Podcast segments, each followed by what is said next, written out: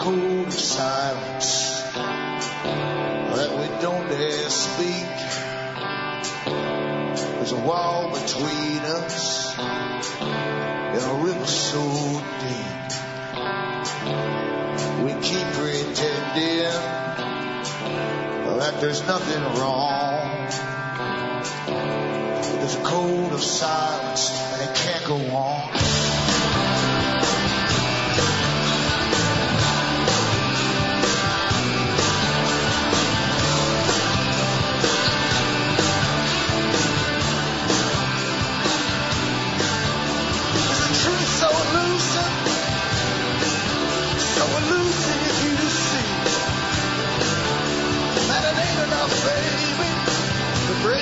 I'm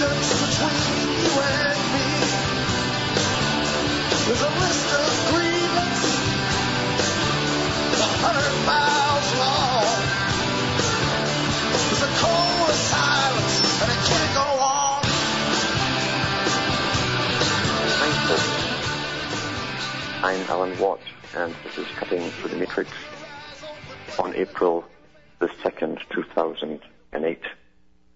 Newcomers look into cuttingthroughthematrix.com and download as many shows over the years I've done on the great big, great work, the New World Order, as you want to and put all the pieces together for yourself.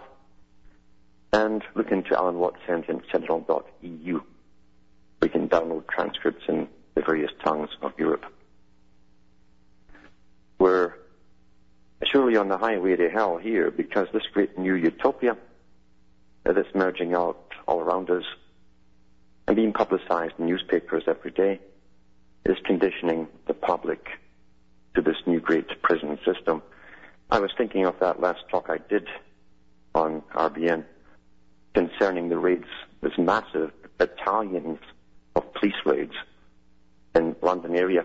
And that's the condition the police and the public to a new order of things. It reminds me of the old prison movies you'd see, very boring, depressing movies on prisons. Uh, and you'd see the, the prisoners getting thrown up against the walls every so often, and in come the goons, and they throw everything around the floor, and look under the mattress and so on. And it's just the same thing that's happening now. They're getting the public used to the fact that their apartment or their home is just a prison cell, and they can be raided at any time. And eventually, over the years, this will become the normal, the new normal, and everyone will adapt. All the politically correct people will adapt and say, well, I've got nothing to hide, and I don't mind, as a place gets ransacked. That's what's coming down. Now, in the U.S., the, the police are trying these voluntary searches to get them used to the same idea. And some U.S. states have just simply turned around and said, no, no deal. And I hope they can keep that going because this is a must-be agenda. In other words, it was planned a long time ago. They never give up. They always come around in another direction and hit you again with the same thing. They might call it a different name or whatever, but they don't give up. These characters do not compromise. They, don't know what compromisation means. And they'll come back again for the same thing. So they're, they're turning the world, as I say, into a giant prison and training the public. It's all Pavlovian training. And they're using the guise of drugs, too much drugs.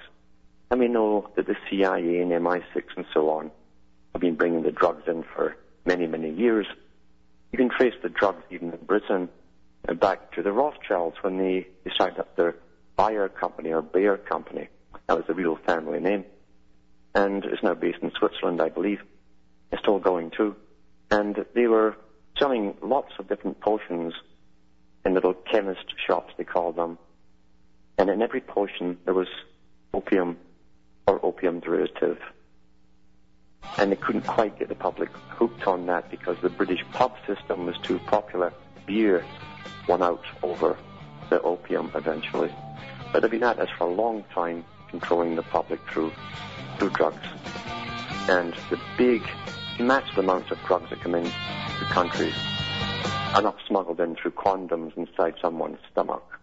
Back with more after these messages.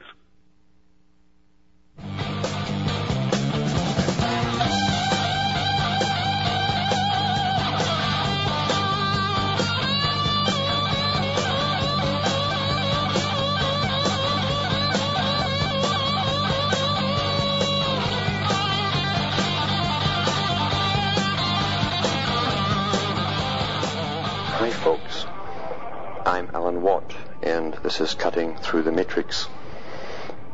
Going through some of the conditioning processes that are occurring right now.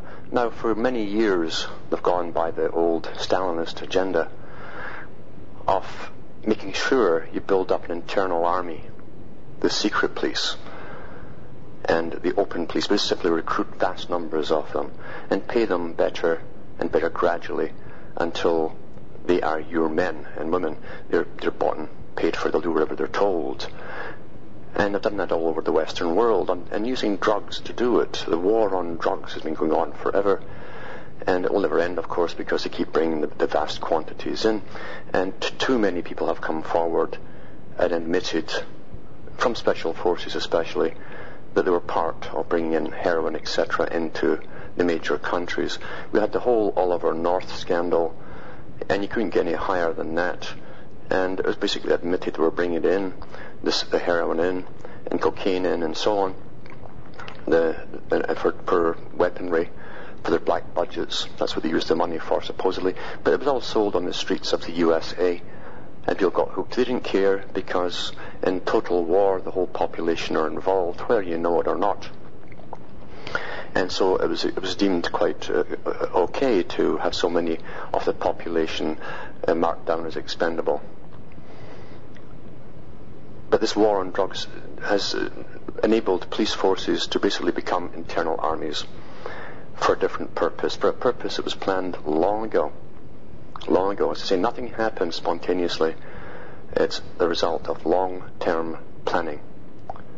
You don't make mistakes at the top you don't make those kinds of mistakes. Nothing is a surprise. You don't pay thousands and thousands and thousands of people in think tanks to project future and how to implement scenarios and look at the comeback and the fallout from those scenarios. You don't pay them that kind of money and give them the kind of lifestyle they live in, very high. You don't pay them all that to make mistakes. They don't do that. And it's basically run as a science. Stalin also said the next ones you must pay very well are the teachers because they are the ones who will control the generations by implanting the first indoctrinations into the minds of children. And that goes back to the willing fools. The willing fools are those people who must be used to indoctrinate others. In other words, it's far better to have people who truly believe in what they're doing they have to be conditioned and indoctrinated first in order to indoctrinate other ones effectively. And I'm talking about the teacher federation and the international UNESCO type idea of bringing in this world culture, this new world culture, all based and mixed in with the new age. You might be surprised to know that Khrushchev in the 60s, 1960s, had spies out working full-time departments, checking up on the New Age movements in the West to see if they were prospering and blossoming and having an effect on the people. Very interesting, that part of it. So here's the teachers and the Teachers Federation. This is a, a, a mail that went round many, many teachers in the United States and elsewhere to come to a meeting. And the meeting is called Seeds of Compassion from April 11th to the 15th, 2008 in Seattle is being held. Seeds of Compassion. And listen to this and how it's worded. It's worded towards a matriarchal system, which primarily the teacher uh, associations have, have, have come under. They've fallen into that. Very politically correct inside there. Seeds of Compassion is a five-day gathering to engage the hearts and minds of our community. Our community, everything's community. Communitarianism is the, the word first given to the West by Bush Sr. Our community by highlighting the vision, the vision, you see, science and programs of early social, emotional and cognitive learning. Science, philosophy and the world, the world's wisdom, traditions, you have wisdom traditions, see, you don't have religions, wisdom traditions, have shown us that we are one humanity, one earth family, with a common destiny. I guess that's the crystal ball part, the, the, the destiny part, because that's part of it. It's a religious term, you see. You either have an agenda, a plan, or you have a destiny. Then they go on to say, it's the perception and experience of this interconnectedness. We're all, we're all one, you see, interconnected. This interconnectedness that brings a profound change in human consciousness towards the realization of a compassionate, just, and sustainable world. Where we heard all this before? Hmm? Uh, but we're all one and interconnected. In this 90 minute workshop for educators, parents, community leaders, and youth, we'll explore some creative examples of how schools and other learning communities can instill a sense of global unity, global unity, and compassionate action. Co-host Voices in Wartime, Yes Magazine, Compassionate Listening Project, and the Heritage, the Heritage Institute, they're funding it too, will showcase several projects that open the mind and heart to the sense that we are all part and responsible to a larger community of life in which our individual lives gain greater meaning. You'll be enriched by music writing, storytelling, and group discussion. And no doubt we'll throw a bit of yoga there too, and meditation and visualization, and maybe some tarot reading as well. And that's where the teachers go around to these workshops to get taught, you see, all of this stuff. And this is politically correct. In other words, it's almost like a religion. You couldn't speak out against this if you were a teacher. They'd look upon you as the, the leper of the community. And if you have individual ideas, uh, you'll be ostracized from them, in fact. It's very strict in its political correctness. It's a religion that runs the education system today. And they're all working towards the global system, and that's why they are so keen on indoctrinating the very early youth, young children, into this great new world order where we can all sit together and meditate together and have a great jolly old time. Just thought I'd read that about that meeting that's coming up. And while all that's happening and they're having their jolly old time and all being one, here's from the BBC. It's from BBC homepage. And this is about the hybrids which they have uh, created. And this is just a, a, a predictive programming blurb in itself by Fergus Walsh, medical correspondent, BBC News. I'm looking for the date, April, 1st of April 2008. It says UK's first hybrid embryos created. Now they're not the first hybrid embryos. It's actually human and animal combined, but it's not the first time they've done it. It's to get us all used to it. Scientists at Newcastle University have created part human, part animal hybrid embryos for the first time in the UK. And listen to this little way that they've said this. The BBC can reveal. The BBC is a British Broadcasting Corporation run by the government. So they're allowed to tell you this. They, they can reveal it to you now, even though we already know it's been happening before. The embryos survived for up to three days and are part of a medical research into a range of illnesses. Now that's the, always the con. We can tell how concerned they are about illnesses since they keep talking about the same illnesses for a hundred odd years and they put millions of your charity money into it and tax money and they've done nothing to help it. But they can make new humans if they want to, you see, from scratch. But they just can't cure these diseases. But they always use the poor, the poor the ill and the infirm as an excuse for their research. That way we don't, we're not so horrified. We say, oh well, I guess maybe, maybe, you know. It comes a month before MPs, as members of Parliament, are to debate the future of such research. The Catholic Church describes it as monstrous, but medical bodies and patient groups, now we have official patient groups now, they always make sure there's NGOs like the Soviet Union that pretend they speak for the public. Patient groups say such research is vital for our understanding of disease, yet they really have helped us a lot in the range of disease. They argue that the work paved the way for new treatments for conditions such as Parkinson's and Alzheimer's. Now we heard that uh, 50 years ago. Now here's the excuse too egg shortages under the microscope, The round bundles of cells look like any other three-day-old embryos. In fact, they're hybrids, part human, part animal. They were created by injecting DNA derived from human skin cells into eggs taken from cows' ovaries, which have virtually all their genetic material removed. So what possible justification can scientists offer for doing what the Catholic Church has branded experiments of Frankenstein proportion? Well, guess. The Newcastle team say they are using cow ovaries because, listen to this, human eggs from donors are a precious resource and in short supply. Now, I almost fell off the chair laughing when I heard that because it's in the paper, the same papers and the BBC almost every week about couples um, buying eggs from women in Britain and uh, having them uh, fertilized sent over to India and put in a human host in India to carry for nine months, generally by male couples. Uh, so, uh, I mean, this is quite a, a farce, as always. The hybrid embryos are purely for research and would never be allowed to develop beyond 14 days when they are still smaller than a pinhead. Scientists want to extract stem cells, the body's master cells, from the embryos in order to increase understanding of a whole range of diseases from diabetes to stroke and ultimately to produce treatments, which is an utter lie. Professor John Burn from Newcastle University says the research is entirely ethical. Now here he goes. This is licensed work, which has been carefully evaluated. Now who evaluated it? It's the bioethics committees, which are the eugenic societies, you see.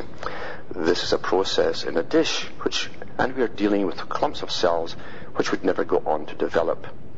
It's a laboratory process, and these embryos would never be implanted into anyone. Aha, aha, aha. As I added that part on. That's not in the BBC one. We now have preliminary data which looks promising, but this is very much work in project, in process, and the next step is to get the embryos to survive to around six days when we can hopefully derive stem cells from them. Now I think there's a break coming up, so I'll be back in a few moments.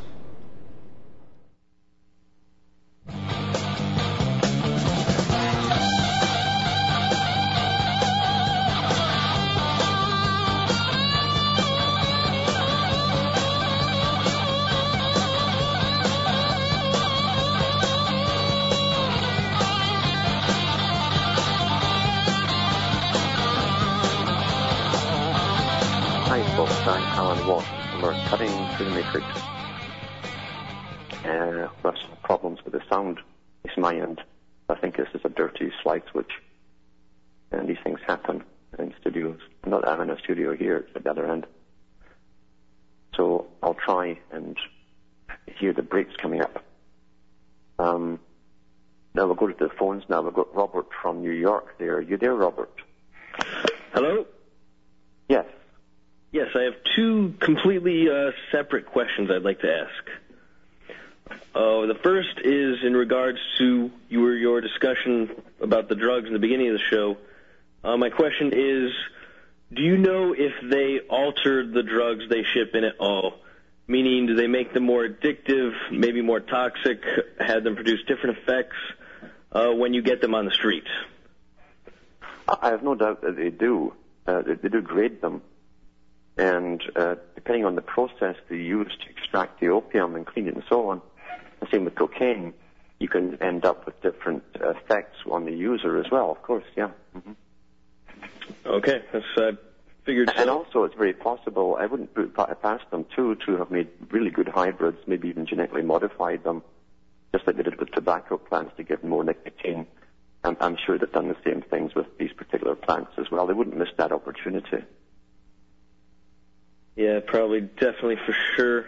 And my second question is, you've mentioned um, that uh, the technology we receive on the ground is decades behind uh, the internet in the 30s, um, cell phones in the 50s. Um, what uh, what do you know or believe to be the most advanced technology that we've attained? Um, some of the most advanced definitely is to do with, uh, uh, well, apart from the, the fact that they can actually control your mind remotely right now if they want to. That's, that can be done. Um, they can affect your body and your functions in your body remotely by any cell phone tower. That, now that was published this year or late last year from Finland, of all places, where they were doing research, and they can actually, from a cell phone, a cell, an actual tower, analyze the, the patterns, the, the signature patterns of different bodies around uh, in that area is the line of sight. So that's miles and miles.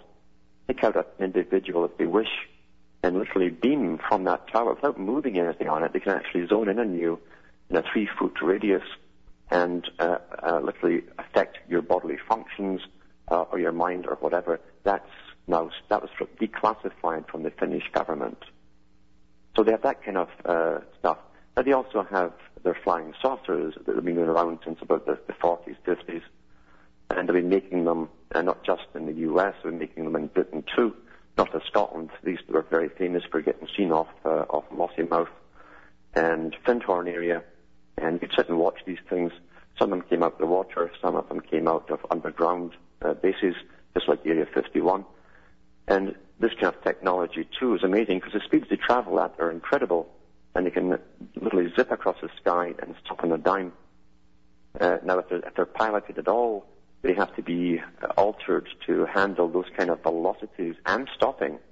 They have to new, have new technologies to create a different kind of atmosphere or gravity within the ship itself, so that you'd break the neck in any pilot, and it can stop in a dime. Uh, these things have been around for, for many, many years. Uh, we don't know, we're not told at least what the, how they're powered.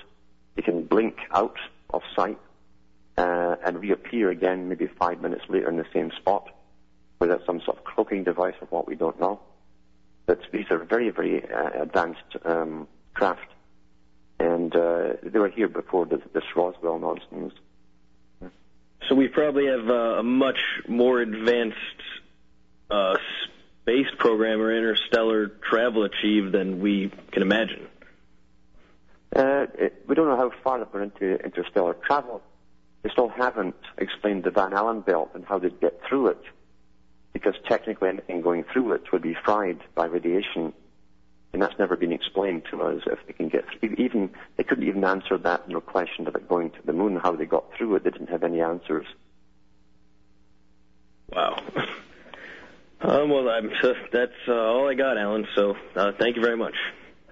Uh, thanks for calling. Bye bye. Bye now. Now got Antonio from Maryland there. You there, Antonio? Yes, hello, Alan. Yes. Yes, how are you? Um, Not so bad. yeah, that's good. Um, I was calling, um, if, if, if I may, can I um, um, add on to a couple of things that your first caller just uh, mentioned? Um, as far as um, drugs being a little more addictive and everything, the uh, you know crack cocaine is actually. Um, do you want me to hold over? I hear the music. Okay, we'll, we'll carry this on after the break. I think it's coming in.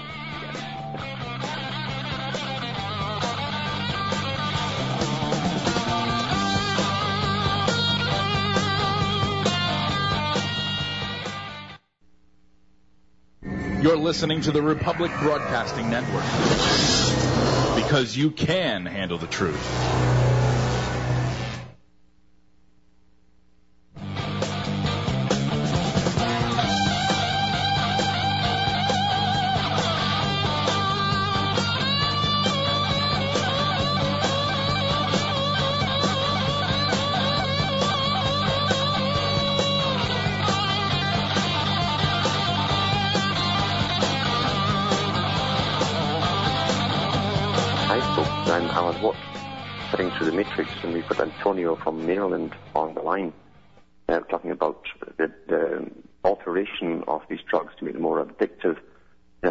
Say something there about crack, was it? Uh, yes, I was going to say uh, crack cocaine was the government's uh, uh, more addictive formulation for the American public, and I guess for the rest of the world after it spread. And their official um, uh, statement on that is is that um, you know that the CIA or any um, government, U.S. government organization was not involved in that. It's, it was a Soviet uh, lie that was spread um, to, uh, you know, pretty much to displace the thought of the American people on on the origins of crack cocaine. Yeah. And um, I know it was the same thing too with, with some of the variations of marijuana. We know they were hybrid too by the military, and uh, and even eventually declassified the fact that they'd done it with the, the, the actual product numbers and so on, according to particular plants. So they have made things far more potent than ever before. All right. Um, and to get back on topic real quick, the only other thing I wanted to talk with you about was that, uh, um, I guess uh, pretty much um, most of your listeners probably realize that the government has been um, pretty much been sending almost with you know vast approval from the um, the majority of the public, sending their countrymen overseas to learn and to be conditioned in the technique of um, urban combat warfare, so that when they do come back, that um, almost coincidentally they will almost not notice that these individuals will join the law enforcement departments, you know, local, state, and um, federal agencies, private agencies, and these are the same individuals that have become, as I say, become conditioned uh, uh, for urban combat, for killing, and you know, we know all the the news stories we have heard about torturing and everything else uh, without any. It was published in the newspapers here that 95% over the last five years, I think it is, of police recruitment in the U.S., 95% is taken from guys returning from immediately from overseas, right into the police forces. But it also has published in Canada that the multi-jurisdictional task force, now these are cops from SWAT teams, and every town and village has them now, uh, they're, they're sent over in batches with the troops, and they showed a, a segment here on CBC television of them doing the same thing along with the soldiers bashing, you know, kicking down the doors and going in with with their guns and, and uh, getting all, the, dragging all the people out. So you're, they're they're training the cops as well. They're getting their turnover there as well to get uh, trained in the same type of techniques. And Something you're like right, they won't training. care. Yeah, yeah, they won't care uh, who you are. It's all the same job to them, and that's all part of the conditioning. So you're quite right. Yeah, you're right. And I guess these will be the individuals that they will turn loose on the docile and apathetic public if they do not Yeah. awaken and realize what's going on. There's, there's no there's no doubt. There's no doubt that's coming. Mm, Right. Well, I'll let you go out, and it was nice talking with you again. And you have a good evening. thanks for calling. Now I've got uh, Rick from California. Are you there, Rick? Yes. Uh, hi, Alan. How are you doing? Not so bad. I can hear you pretty well. Um, I have a que- I have a question I've been meaning to ask you. Um, I've been reading some of these um, Afrocentric or a- African historians um, about, about uh, people coming over to America from Africa before Columbus, and I was wondering what you could say about the veracity or lack of of, of those claims. You know. I haven't really gone into that. I've gone into um, some of the, the much more ancient uh, migrations of people into the Americas. Um, I've no doubt whatsoever that people in uh, Latin America uh, and Inca and different cultures were brought over from a place near the north of, over the north of India called Mustang. Because if you look at their their, their drawings, their, their uh, the, the the stelas they've carved out and their monuments and so on, and even the hats they wore for ceremonies, they're identical. And I think they were probably ferried back and forth by the Phoenicians because part of what they did was to move populations across the world to be uh, slave labor. And Ah. when they died off or moved off, I think they left them behind. But there's too many too many um, similarities between them and, the natives of the north uh, of Mustang. Thank you for answering that. I have another question. Um, um, this is kind of like, do you, do you think that we, um, you know, the Earthlings are, are going to be able to travel to um, planets on other star systems in the future, or do you think that uh, we're getting close to that kind of technology? Um, We Earthlings will, would never be given a chance, a snowflake's chance in hell of Yeah. traveling in outer space. what the, I mean, do the elites though have they marked out any planets that they that they're going to conquer? And uh, They've marked out planets. The NASA did a two a two hour documentary with uh, David Suzuki narrating it on their plans to go to other planets and mainly for mining purposes uh-huh. and by huge projects with uh, machines that are using sort of uh, new kinds of energy drives. Um, and but these will be very long-term uh, agendas. Uh, as, far, as far as I know, they wouldn't take any humans along for the ride. They don't particularly like us, commoners. There'll be special people only, I'm sure, and maybe even specially bred people for for the long journeys. I was, I was reading something about NASA is going to put up something in 2014 called Terrestrial Planet Finder, and they'll be able to find even chlorophyll in the atmospheres from radio spectroscopy analysis, and they'll be able to see optically planets around us. Most of what NASA tells us is nonsense. Is, is public relations. Right. NASA's job, NASA's job is to put satellites up there to track us now, and for all the tracking and, gizmos and gadgets that will be tracking us very shortly. Uh, it's a military uh, industrial complex, and NASA's one of the biggest parts of it.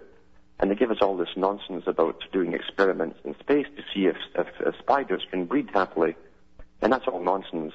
Right. Uh, that's drivel. That's that's just drivel to the public. It covers up the real agenda. And uh, no, NASA is definitely part of the military-industrial complex.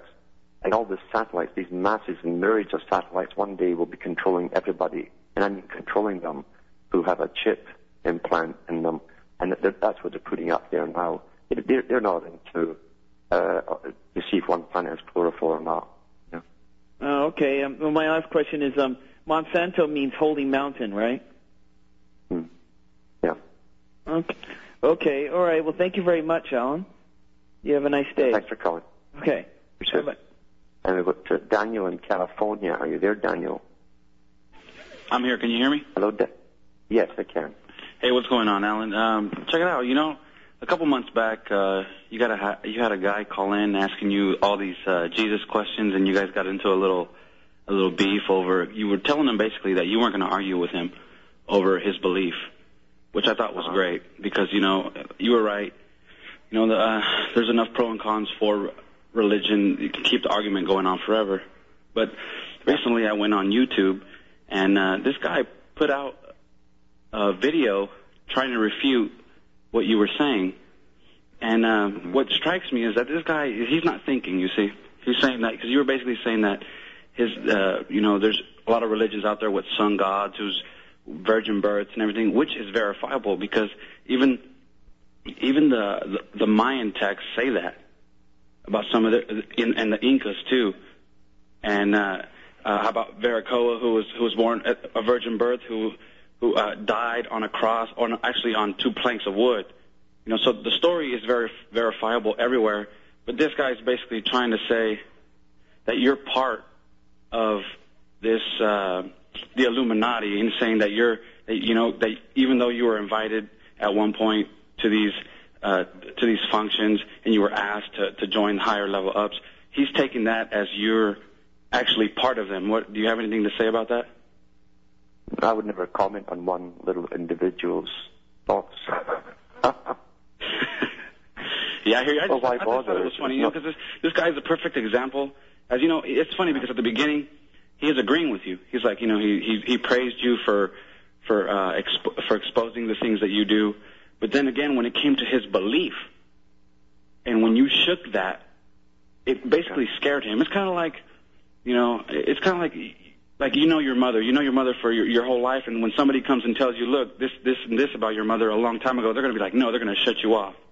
Plato's cave, basically. Well, you, you, you frighten them in their paradigm, you see. The, the, the little safety box you live in, Yeah. uh, you threaten that, you suddenly make them afraid. And uh, generally, when people are afraid, they attack uh, that which is unknown to them. Yeah, you know, Uh, I, I, standard. I just find it funny because these, these guys, like, they, they don't go and do the research otherwise. They just go do the research that, that like you said, you know, the, uh, they, they follow the truth under their conditions. You know, un, they don't want unconditional. You know, truth is not wanted in the world. You know, that's understandable. But these guys are, they can agree with you on certain things, but when it comes to their faith in in, in a certain God, they're going to try to, Oh, yes. You know, uh, basically, Oh, you yeah. know, they, they, That- that's why we've had war and, and conflict down through the ages.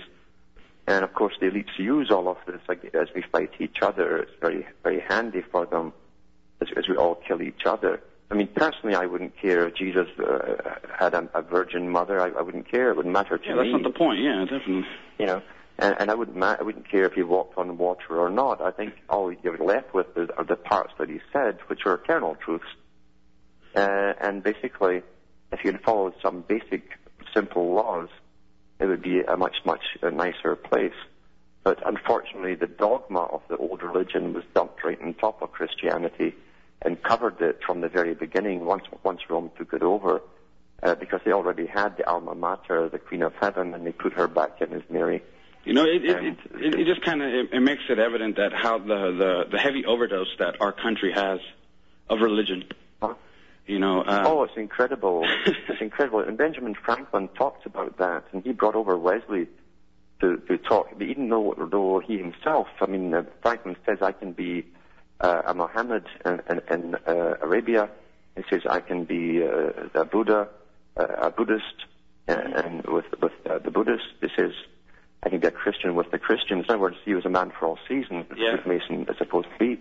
Uh, but he brought over Wesley because you said that religion is going to be necessary uh, for, for the, the mission that the United States has to fulfill. oh So yeah, man. knew You know. have to use the U.S. Yeah. Um, it, it's crazy. You know, I even get pamphlets in the mail telling me that this this one book that they sent me, I got it in the other day, and I was reading it. I was going through it because I, I like to read the other side's stuff. You know, I, I'm not going to close myself off to them. You know, I'm, I'm going to read and see what the stuff that they're trying to feed people, and and and I know people eat it right up. But they sent me a book trying to say that they had all the answers. They know the mark of the beast. They know who it is, what now, and all this. You know, who, what, when, where, why. They know all of it, and the answers are all in this one book. And they That's just happened to send it to me in the and mail. Had many, they've had many final answers and final books over the Oh, last yeah. 50, 100 years. And that's what that's why I find it so funny, you know, that they're going to send me this stuff, feeding, trying to feed me these these these ideas, you know. And, and Yeah. what what's a little scary is that you know, people actually believe this stuff. And and it- do you believe that we could bring this about ourselves just by you know the the character is fate deal? That you know if we if So what- what, what you can be sure of is that these characters who are running the world are using revelations as a plan. oh yeah Step by step, they're using it. They're using it because they have a conditioned public who will put all down to is God's will. And they'll simply We'll just lay down our arms, right? God's will. yeah. Mm-hmm. Yeah. All right, Alan. Well, done. thanks. It was good talking to you again. Thanks for calling. Now, well, Kevin in Connecticut. Are you there, Kevin? Hi, Alan. How are you? Not so bad. How are you doing? I'm very good. Hey, I've been listening to your show for a while now, and a friend of mine told me about your show, and I'm really glad he did. Uh, I've learned a lot, and I just want to say thank you. Um, I have a, a couple of questions, too, actually. Number one, um, from listening to what you're saying uh, over the last couple of months, what I'm wondering is you see a term in, in the book of Genesis where they refer to the Nephilim, and I'm wondering if that's maybe some kind of Masonic joke or, or whatever. But what, to your understanding, is exactly what's being referred to in there? Uh, you're talking about the the the, the, the Nephilim. Yes. Uh, that- it's all a very confusing term. It's also actually um, uh, Niflheim is also the name of the Nordic uh, land of the dead. The Hades as well. So uh, there's a play on that there too, and the giants and the sons of God, you know, that look down, etc. That um, it goes much much deeper than that because in ancient times uh, the human gods, very human gods, live up high in the mountains in caves. And we know Right. from Sumer that they used to go up there and feed them and leave offerings as long as the case for these characters. And um, they were the first, they became the first priesthoods really. They'd studied the peoples for long, long times, watched their behavior from above, and uh, learned to know the seasons, studied astronomy, the stars, charted it all, and they became the first priests. So, so technically, those on the high were the giants, those who lived up in the hills, the mountains, and studied the people. Now, the other question I have is, I mean, I listen to a lot of uh, Patriot Radio and this and that, but it, the question I have for you is, it just seems like there's so much going on, and I hear you talking about the fact that everything, as far as you're concerned, with the elite, with the big boys, as you put it, is right on course. So, what is the best thing that, that we little people, for lack of a better term, what can we really do? What's the best way to stand against these people? Because it seems like all the cards are You, you, stacked you, against can, you can never stand against them as a physical army, because number Right. one, we don't, you don't have an organized physical army to stand against them. You you have to start. If you live in cities, get out of cities if you can. Mhm. Uh, learn to live simply with less. And at least outside of the major harm's way cities will be cut off. They'll have ration cards eventually in cities for their food, and there will be chaos there. A lot of these big exercises in terrorism is to do with riots in city. That's what they're really there for, to contain riots that will come down the pike. You don't want to be near them. Get out of the cities, stock up on food and basics, uh, and uh, learn to live live very simply with as very little money as possible, and uh, give yourself at least that much of a breathing space from what's coming down. When, when, what kind of time frame do you think we're looking at? Uh, well, the, the, the Department of Defense in Britain has, has already stated from about 2010 for the next 30 years there'll be escalating riots as they cut down our energy consumption, gasoline, food. In fact, food is going to be a major one. Um, medical here is going to the pits. Medical attention and, and care is going down the tubes. Uh, that they're going to give us minimalistic health care. It's already happening in Canada, big time, and Britain and other countries. Um, and so you'll, you should stock up on different um, antibiotics, things that you might need in the future, while you can still get them. Wow, that's that's good. Well, thank you very much, and uh, I'll get off the phone so somebody else can call through. Thank you. Thanks for calling. And I'll be back with more after this break.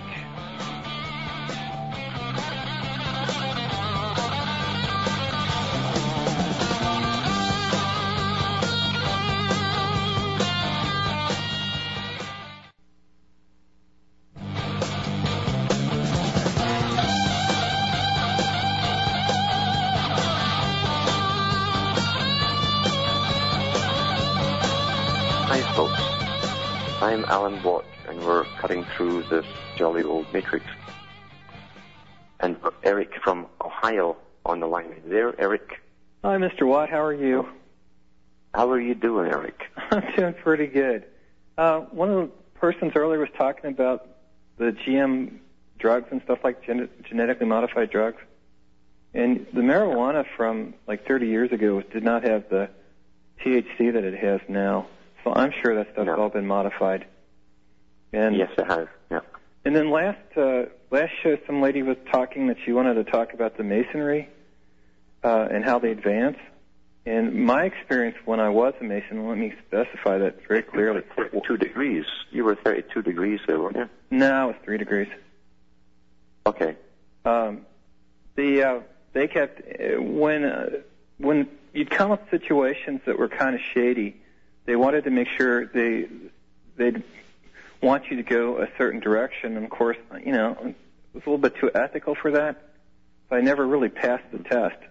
Um, but they were really insistent upon me getting or taking something the York rites or the uh, Scottish rites, mostly Scottish rites around here, um, and getting those particular sets of degrees. And if you show an interest in in those things, then they'll they'll I'm sure they'll advance you into other things uh, as far as making ranks, particularly in, in you know government bureaucracies and things.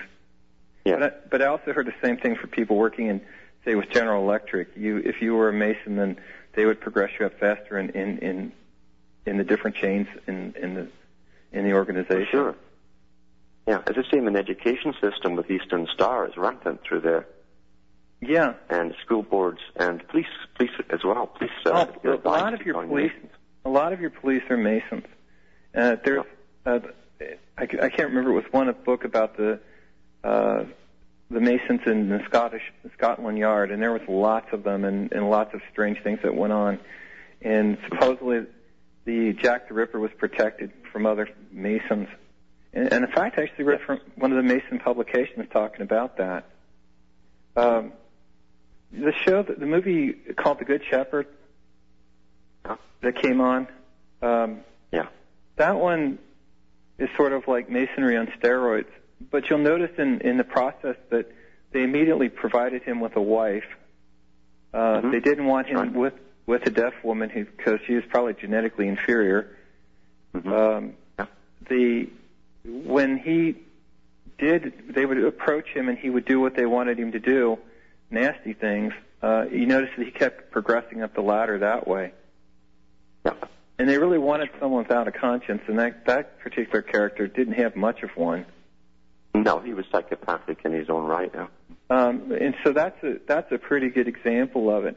Now, a lot of your Masons probably will, if they're listening here, probably say, "Oh, I never had that experience," and it's quite possible that they were already screened out earlier on that they weren't going to even approach them, or maybe they didn't have any particular power and, or things that they authority that, that that was useful for the other Masons, so they were basically Yes. left alone. If, if you have some ability or, or power of command over in an area, uh, you can be advanced very quickly, even within a week, up the ladder.